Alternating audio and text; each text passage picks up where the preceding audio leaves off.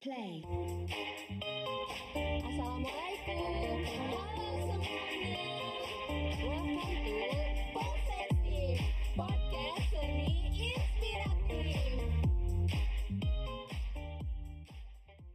Halo guys, welcome to Posesif Podcast Seni Inspiratif. Hari ini episodenya eksklusif banget karena hari ini bakal bahas tentang Himpunan Mahasiswa Pendidikan Ekonomi bareng sama ketua umumnya langsung nih, yaitu Kang Irman Suarman. Tapi sebelum itu saya akan memperkenalkan diri terlebih dahulu. Nama saya Nisa Sinta Gustina dan saya di sini bersama rekan saya yaitu Hai, eh, nama saya Yuniar Salsa Ayu Murti. Jadi, buat teman-teman yang lagi penasaran untuk dengar soal Himaksi, boleh nih dengerin podcast episode hari ini karena bakal banyak banget hal yang dibahas. So, stay tune. Kita langsung aja yang pertama di podcast ini, kita mau memperkenalkan narasumber kita yakni Kang Irman Suarman, Ketua Umum Himaksi periode 2020-2021. Boleh nih Kang sebelumnya memperkenalkan diri terlebih dahulu. Baik, sangat boleh Teh Nisa ya. Uh, Assalamualaikum warahmatullahi wabarakatuh. Waalaikumsalam warahmatullahi wabarakatuh. Sampurasun. Sampai Kang. Iya, tadi di suruh perkenalan ya, tadi disuruh perkenalan. Betul. Baik. Nama saya Irman Suarman ya, Irman Suarman. Asal saya sebenarnya dari Kuningan. Iya, Kuningan. Kuningan ya? Iya. Dari di sini saya sama eh, saudara ya, sama saudara asal dari Kuningan. Tempat tanggal lahir ini dari Kuningan tentunya Iya. tanggal 23 September tahun 1999. Nah, kebetulan sekarang eh, kuliah di Universitas Pasundan angkatan 2018. 18, 2018. Karena seangkatan sama Iya, Tenisa ya. Iya, betul banget Kang. Iya. Ya, eh, alhamdulillah saya dipercaya eh, sebagai ketua umum Himaksi periode 2020-2021. Baik. Nah, sekarang kan Kang Irman sudah menjadi ketua umum Himaksi nih. Ya, ya. Nah, sebenarnya apa sih yang memotivasi Kang Irman untuk menjadi ketua umum Himaksi sendiri? Ya, sebenarnya pada awalnya saya tidak pernah terpikirkan ya untuk menjadi seorang ketua umum Iya. atau sebagai ketua umum. Cuman banyak dorongan, banyak eh, dukungan dari kawan-kawan eh, pengurus mahasiswa yang memang akhirnya saya eh, mencalonkan menjadi seorang ketua umum dan juga dimotivasi oleh kedua orang tua saya tentunya Ya, keluarga itu sih yang ya. yang memotivasi saya eh, untuk mencalonkan ketua umum itu Baik. Oke nih Kang, kan sekarang Kang Irman sudah menjadi ketua umum Himaksi. Akang sendiri punya gaya kepemimpinan Akang tersendiri nggak sih? Kang Irman tuh gaya gaya mimpinnya tuh gini, ada nggak sih? ya sebenarnya eh, gaya kepemimpinan saya tentunya gaya eh, demokrasi ya kepemimpinan demokrasi karena sebagai salah satu perwujudan dari eh, bentuk pemerintahan negara kita yaitu demokrasi gitu kan Iya. Itu. Jadi eh, dalam tahap pembelajaran kita masih di dunia akademik ya kita belajar eh, berdemokrasi belajar bersosialisasi belajar eh, berkomunikasi di organisasi ini gitu sebagai pengembangan kita untuk ke depannya itu sih. Iya. demokrasi ya sebagai eh, implementasi dari bentuk pemerintahan kita ya sebagai bentuk pe- pembelajaran juga untuk kita ya kita harus eh, melakukan gaya kepemimpinan demokrasi tentunya. itu sih Teh Nisa Iya, baik. Oke, baik Kang. Selanjutnya ya Kang, pengembangan apa sih yang Kang Irman pengen lakukan di Himaksi sendiri? Ya, sebenarnya kan kalau berbicara pengembangan itu sudah jelas ya. Dari pengembangan pendewasaan intelektual, dari pengembangan eh, emosionalnya, terus eh, spiritualnya, kita bisa eh, mengembangkan hal-hal tersebut, ketiga aspek tersebut ketika kita eh, masuk ke maksud.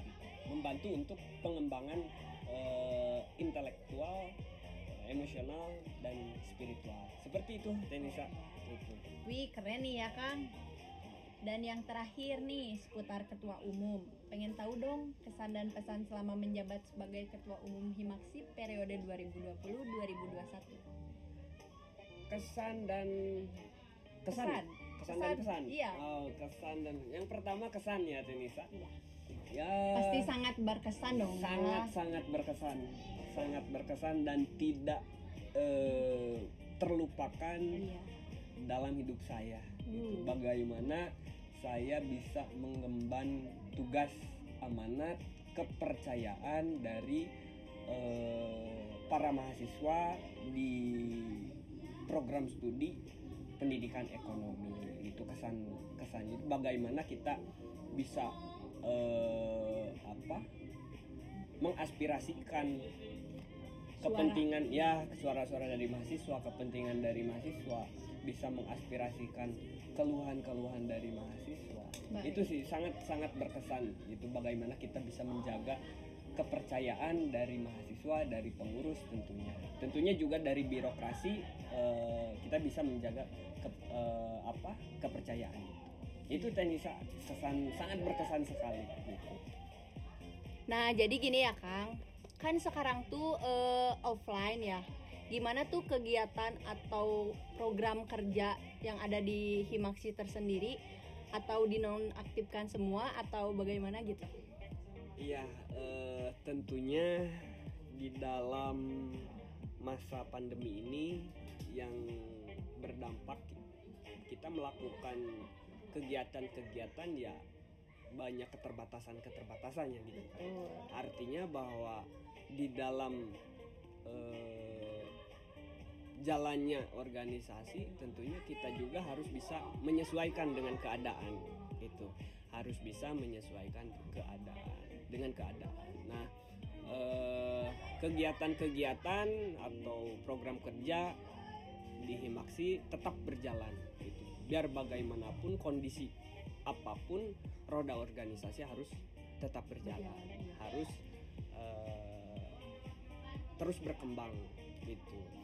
Khususnya eh, di dalam kaderisasi gitu. Kenapa? Karena eh, yang namanya kaderisasi itu eh, sangat vital ya, sangat vital bagi suatu organisasi karena eh, yang akan meneruskan eh, kepengurusan ya kader nanti. Iya.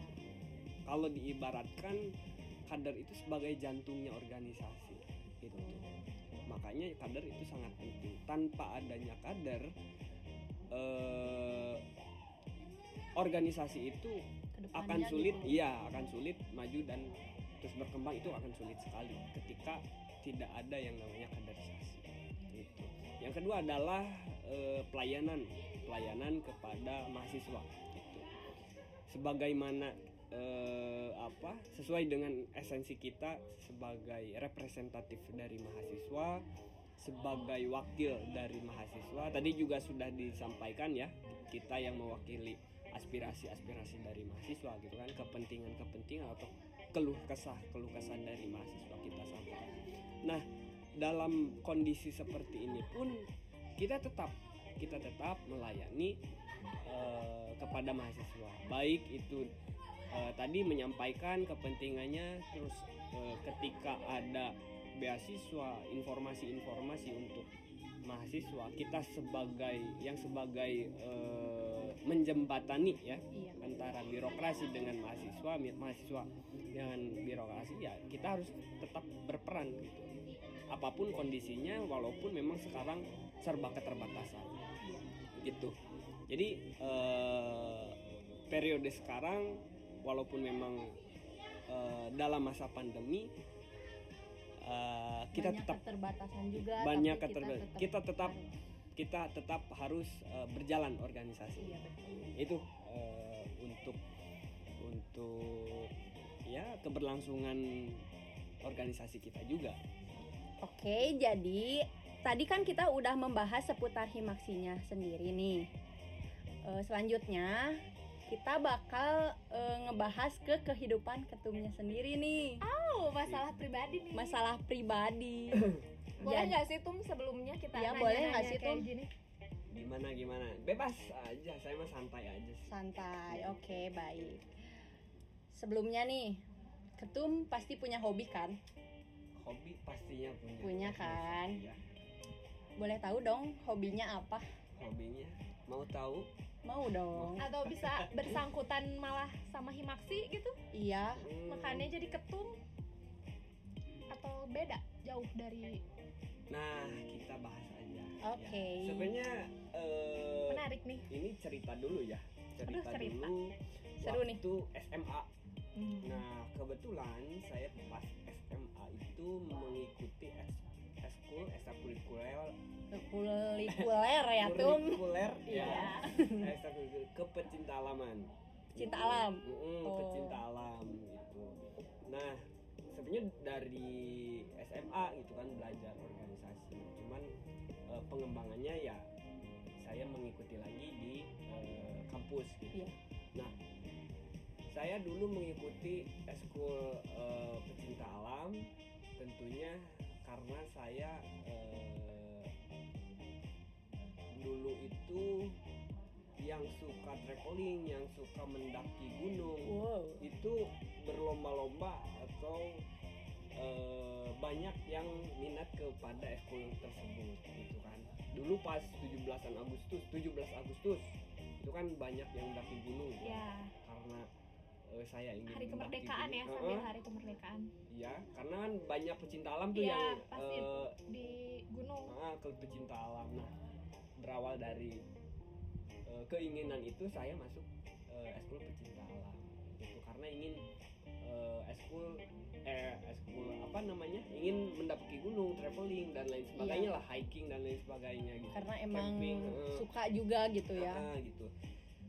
Nah itu eh, pas SMA, tetapi sebenarnya mengi- mengikuti pecinta alam atau kita mengikuti klub pecinta alam itu bukan hanya sekedar ingin eh, mendaki gunung, traveling, camping dan lain sebagainya, tetapi yang terpenting itu bagaimana kita bisa menjaga kelestarian alam.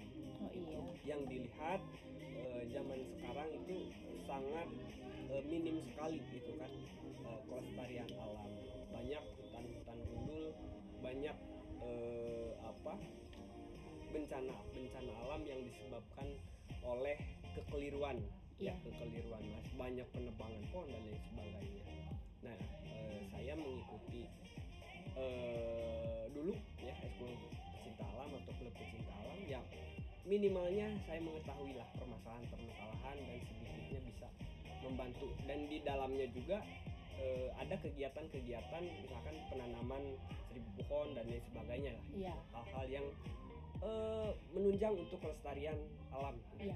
itu sih hobi eh, dulu Kal- kalau sekarang sudah vakum kayaknya Iya. karena kesibukan-kesibukan Iya. mungkin ya Beda ya tuh. Mm-mm, gitu kan sekarang sudah vakum tapi dulu sering naik apa mendaki gunung dan eh, camping dan lain sebagainya lah nah itu hobi yang pertama ada lagi Sebelumnya nih tuh Mm-mm.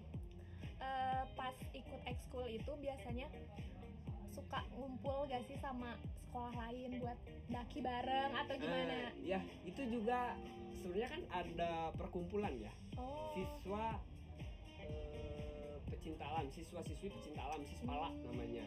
Kalau mahasiswa kan sis apa mapala ya oh iya mapala. iya iya. kalau di kuningan itu ada sispala gitu. Jadi gabungan Kuningan. satu kabupaten kuningan itu. Jadi setiap SMA itu kan ada eskul pecinta alam alam ya semuanya bergabung di, di situ. Ada ada eh, kegiatan-kegiatan Yang pecinta alam. Nah, yang bersangkutan dengan pecinta alaman gitu camp bareng terus mendaki gunung dan kegiatannya tadi menanam seribu pohon dan kegiatan-kegiatan positif lainnya tentunya. Itu. Nah selanjutnya ada eh, sebenarnya saya juga suka bermain musik tradisional gitu kan. Oh, apa aja nih yang ketum bisa?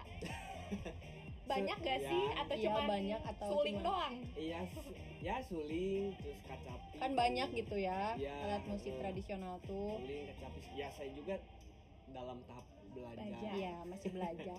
dalam tahap belajar untuk ya mengapresiasi Membudayakan. seni budaya eh, kita seni budaya tradisi Sunda gitu kan karena yang namanya budaya itu kan sebenarnya ciri ya identitas suatu bangsa itu Eh, saya juga pernah baca-baca buku ya baca-baca buku eh, idealisme suatu bangsa itu akan hilang jika bangsa tersebut tidak memiliki budaya dan tidak melestarikan budaya, Budaya. sendiri gitu walaupun memang kesenian bagian kecil dari yang namanya budaya gitu kan.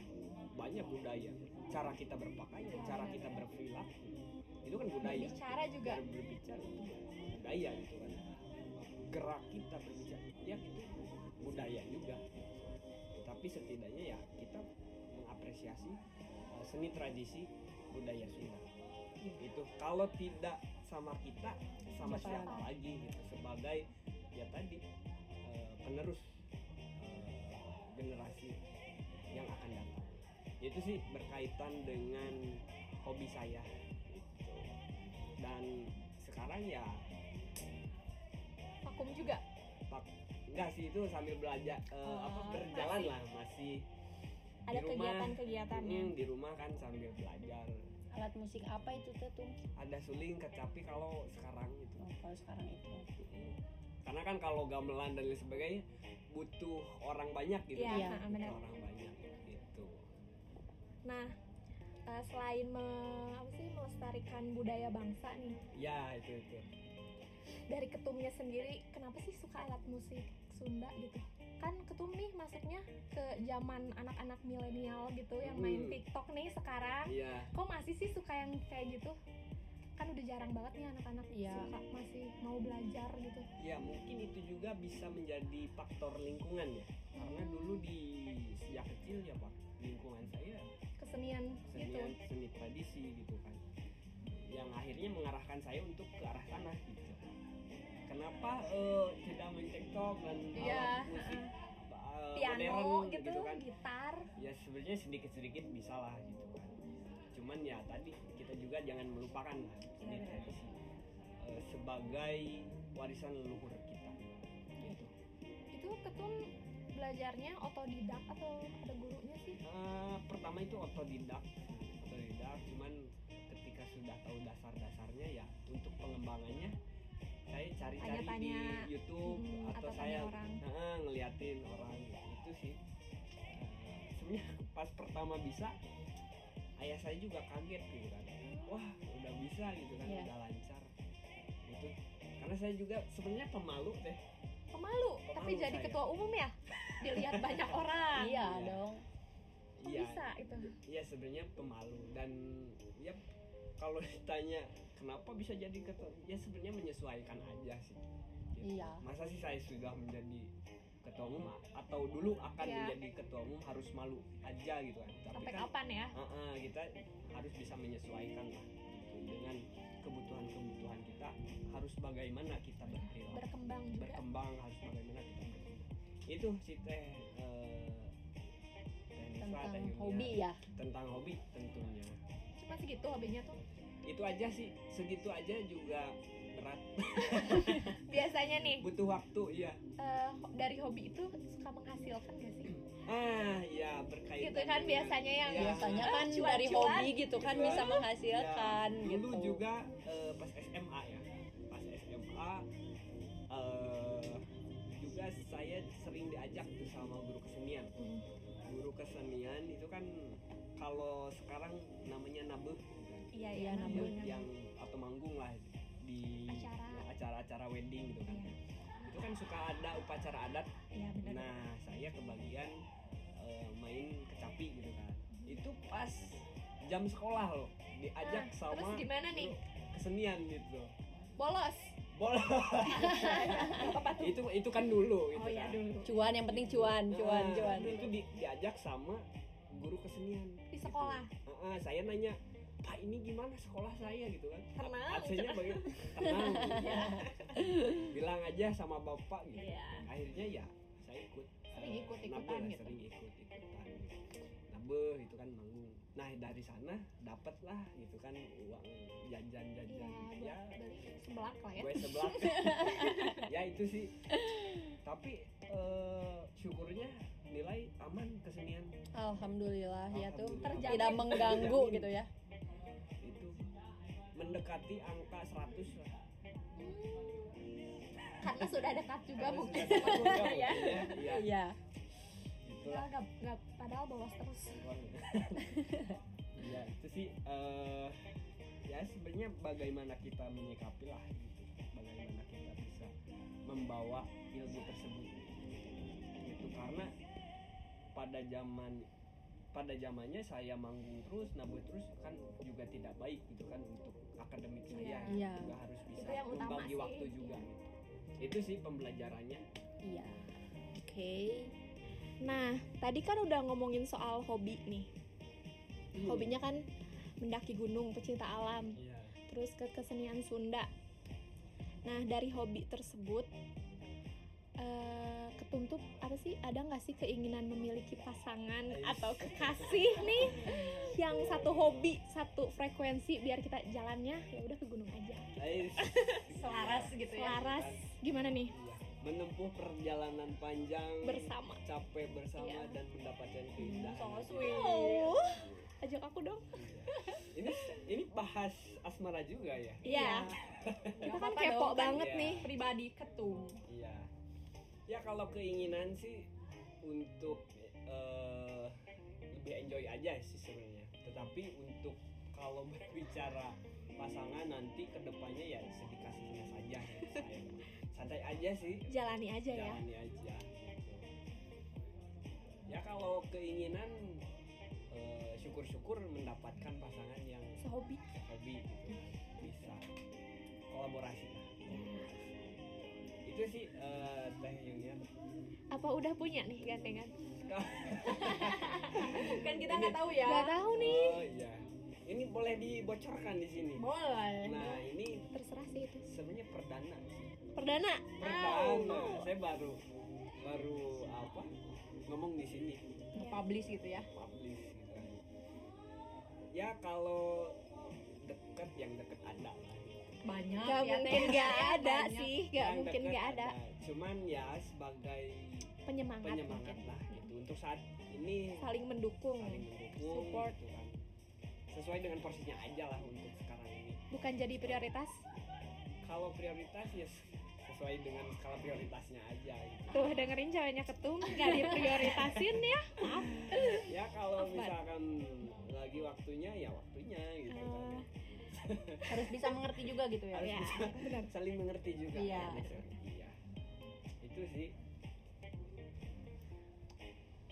Ngomong-ngomong soal keluarga ya, Tum.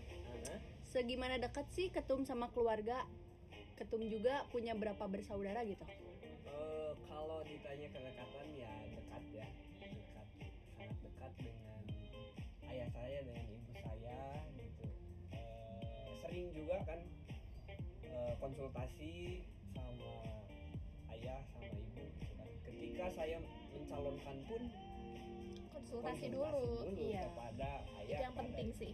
Izin gitu ya. izin lah minta doa minta Support. su- minta support gitu.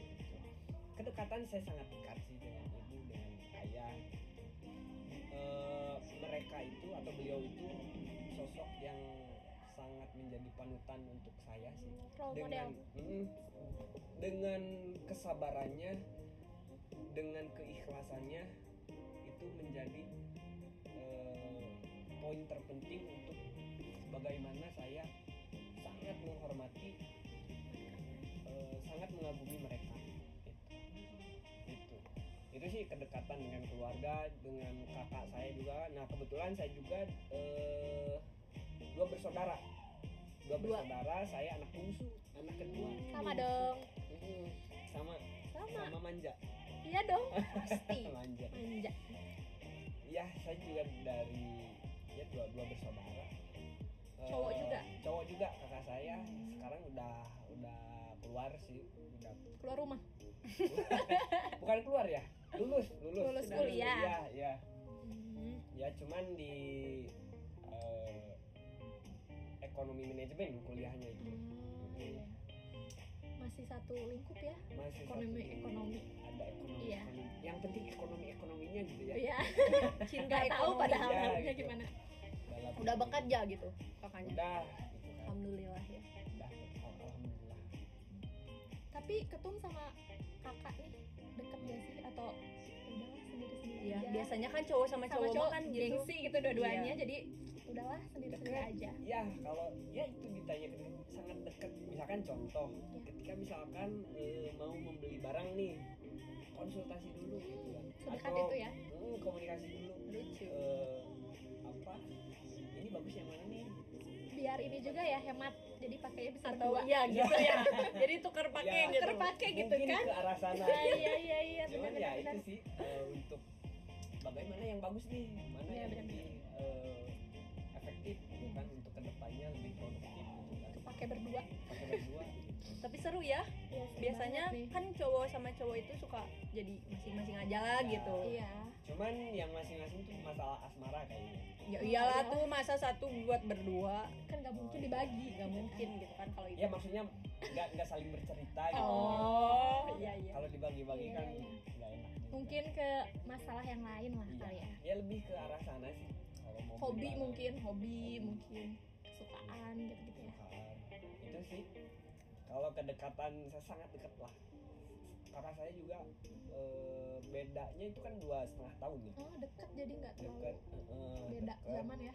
ya ya sabar juga lah kakak saya Gitu. Sabar Ha- gimana nih? paling berkesan itu ketika saya daftar ke unpas kan Hmm. beliau yang mau apa Membantu. membantu me- mengantar Mengantar. mengantar saya dari subuh dari kuningan saya ke sini anak bungsu ya. Nggak bisa banget. sendiri anak Iya. bungsu nggak bisa sendiri. Terus eh, kakak saya pulang lagi pakai motor itu. Jemput lagi. Bandung kan berapa jam? Itu kesan kesan yang eh, saya ingat lah eh, pada kakak saya. Biasanya pak. Eh, banyak banget lah. Iya. itu Teh Nisa dan Teh Yunia Jadi udah banyak banget yang udah kita obrolin hari ini. Terima kasih banyak ya untuk ketua umum Sama-sama, kita. iya. Saya juga terima kasih sudah Mau diundang diajak di ngobrol. Iya, terima kasih juga udah lebar. Iya, oke diundang ketum. podcast posesif ini. Iya. Jangan lupa dengarkan posesif di episode selanjutnya. Terima kasih banyak. Wassalamualaikum warahmatullahi wabarakatuh. Bye bye.